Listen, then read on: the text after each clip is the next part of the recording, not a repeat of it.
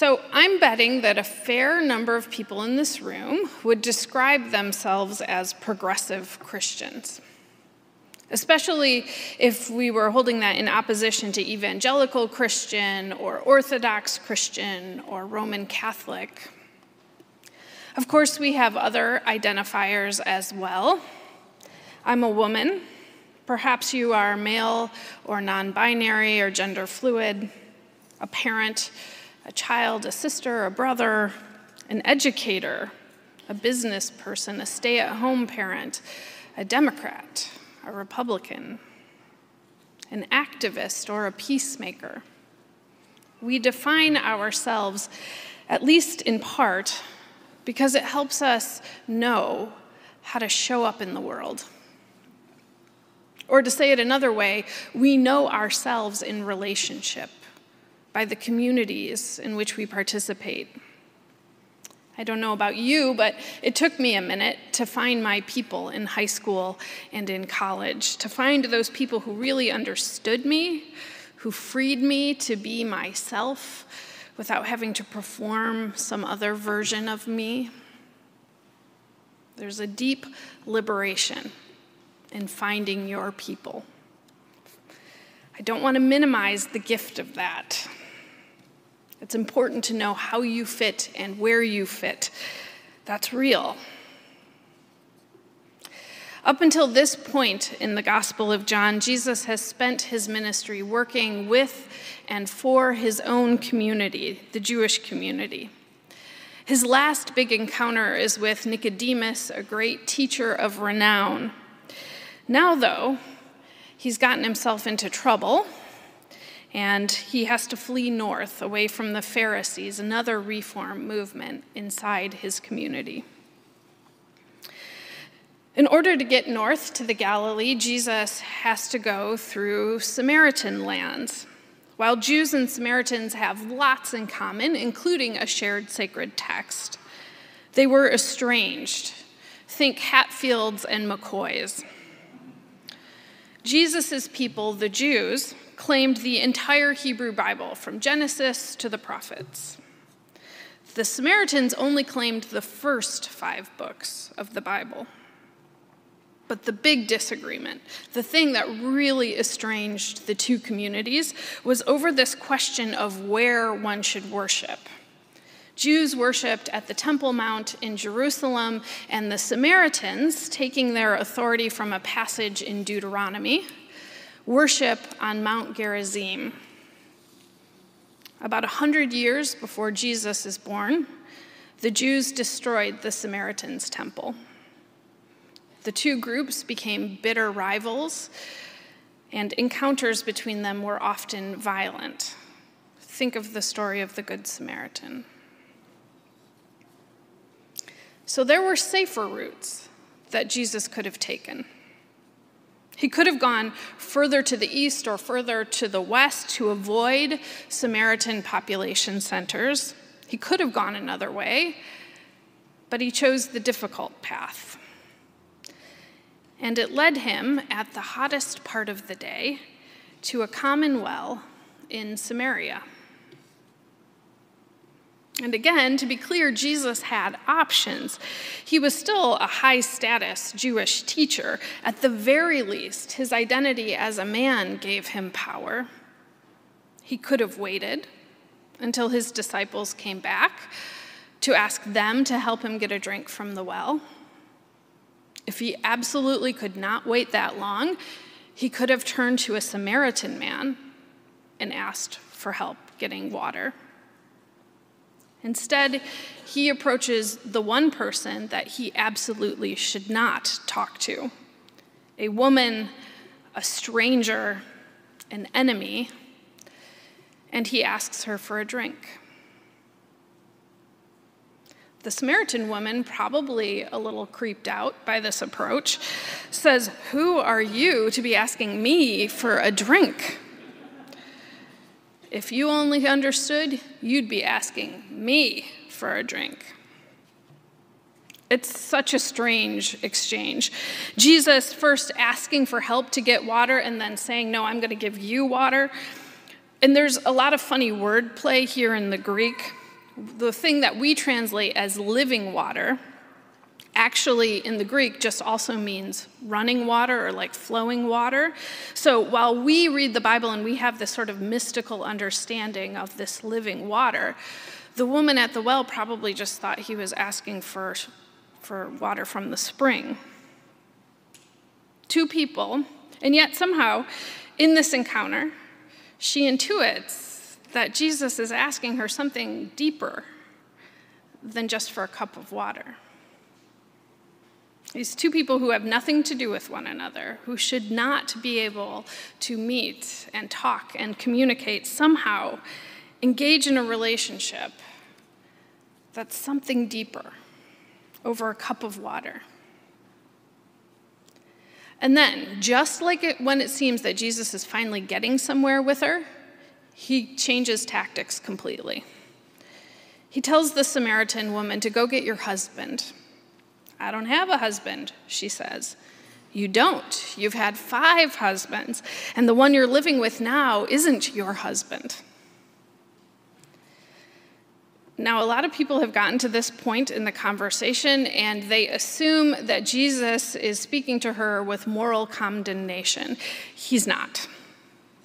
There's a lot of reasons that women in this time would have had up to five husbands, and Jesus doesn't seem fazed in any way by her having five husbands. What he's doing here is showing off, proving to her that he knows about her life, that he has inside information. The Samaritan woman is taken aback, as we all would be. Maybe he's psychic. She's trying to figure out who this stranger is and like the disciples who are constantly asking this question throughout the Gospels, now she's asking the central question Who is this Jesus? So she draws upon her only real frame of reference. Ah, you're a prophet. With this new label, the stakes are raised. I'm not sure what the appropriate thing for a Samaritan woman to do when she meets a Jewish prophet is. I think Middle Eastern customs probably fell a little short on describing that. But I do know that she is very brave because she pushes him deeper. Remember that Samaritans and Jews have been fighting about where to worship for a very long time. And she raises this major issue. Our ancestors worshiped on this mountain, but you people claim that we should worship in Jerusalem. What do you have to say about that? Jesus' answer is all shade, it's all subtext. Soon, we will worship God without reference to a place. You Samaritans worship a God that you don't understand. We Jews worship a God that we do understand, and salvation is coming through the Jewish line. Yet the hour is coming, is already here, when real worshipers will worship Abba, God, in truth and spirit. I know about the Messiah who will come and tell us everything? Jesus replied, I who speak to you am the Messiah. This whole part of this exchange is dripping with irony. Jesus is talking with a Samaritan woman who seems to be far more insightful than his own disciples. They've barely begun to know each other, and yet she has already identified him as something more, something special, a teacher, a prophet.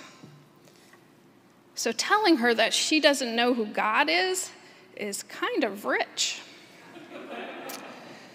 And at the exact same time, she says the Jews, they understand who God is. And yet, here he is on the run from the Jews who do not understand what he is doing or who he is in the world. Jesus is blowing up the categories. He's not following etiquette. He's bypassing tradition. He's absolutely turning the tables on who gets to describe themselves as righteous and who has insight. All of those categories that define us Jews, Samaritans, man, woman they collapse when God shows up. Or at least those boundaries begin to blur away in the face and in the presence of the holy other. I started today by asking or suggesting that many of us might consider ourselves progressive Christians. That identity is important to me. It's important to me in part because I'm often trying to distinguish myself from other forms of Christianity that I'm not always as proud of. I've thought about the limits of that a lot lately, primarily in response to the Asbury revival. Do you guys know what I'm talking about? No? Okay. Um, in February, there was a sort of spirit of evangelical fervor that swept through Asbury University, which is a Methodist institution. And students stayed after a chapel service to continue in prayer and worship and praise.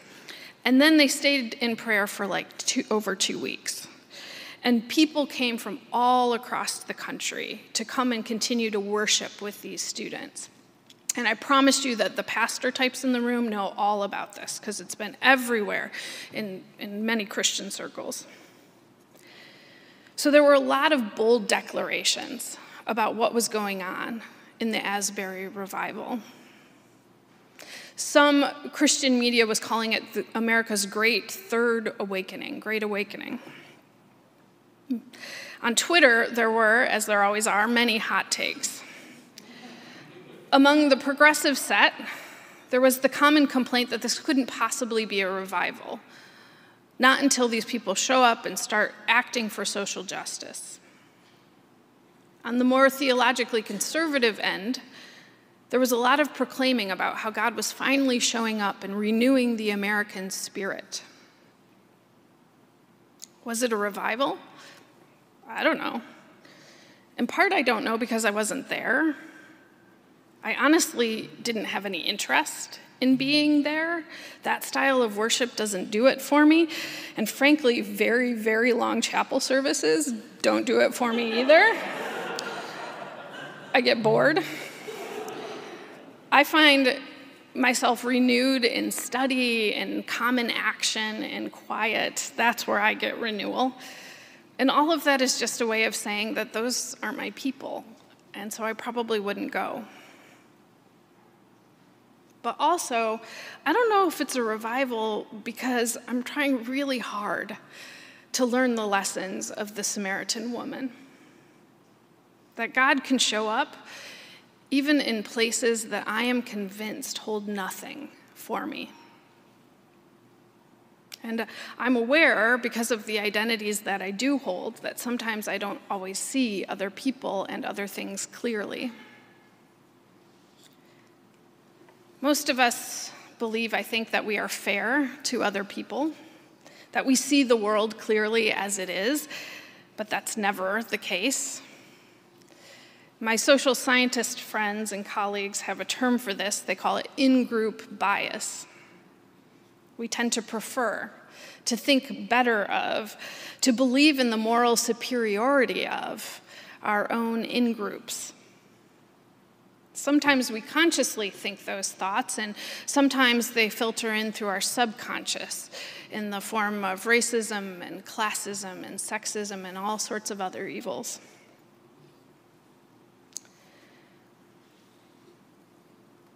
And this sort of in group bias has very real world implications. You could think about the judge who extends sent- who sentences more fairly people whose identities match their own in groups, or the loan officers who offer more favorable terms to people who look or act like themselves.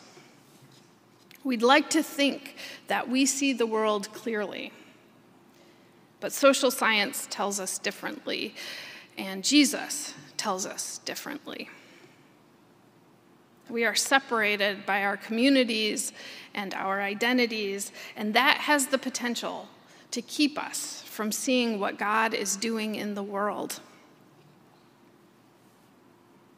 So Jesus crosses the divide, chooses to take the difficult path, and walks right up to a woman with whom he has no business to be speaking. And she must have been a profoundly spiritually gifted woman because she sees him, she understands him, and receives his self revelation. Jesus draws her into a relationship that extends community. She, who was once an enemy, is now a disciple.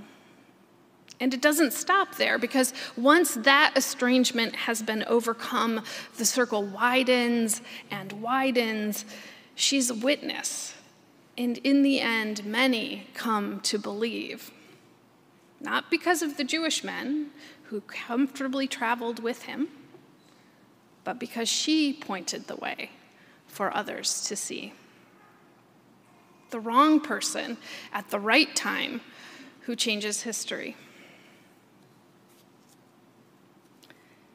Sometimes I like to think about the lengths to which God will go to find us. God will show up, crossing the street to get into our path. She'll use our friends and she'll also use our enemies. He will come to us as a baby in a manger. God will even die to reveal eternal life the definitional lines that we give ourselves, that we even need in this life, they don't contain God. And it's a reminder that we really aren't limited by them either.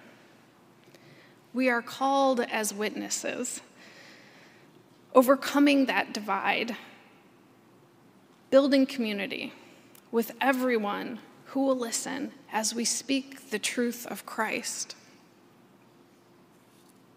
I keep returning to that image of living water. As I mentioned earlier, in the Greek, it's pani. It's both spring water and living water and flowing water. And I love those double meanings. What could be more mundane than flowing water?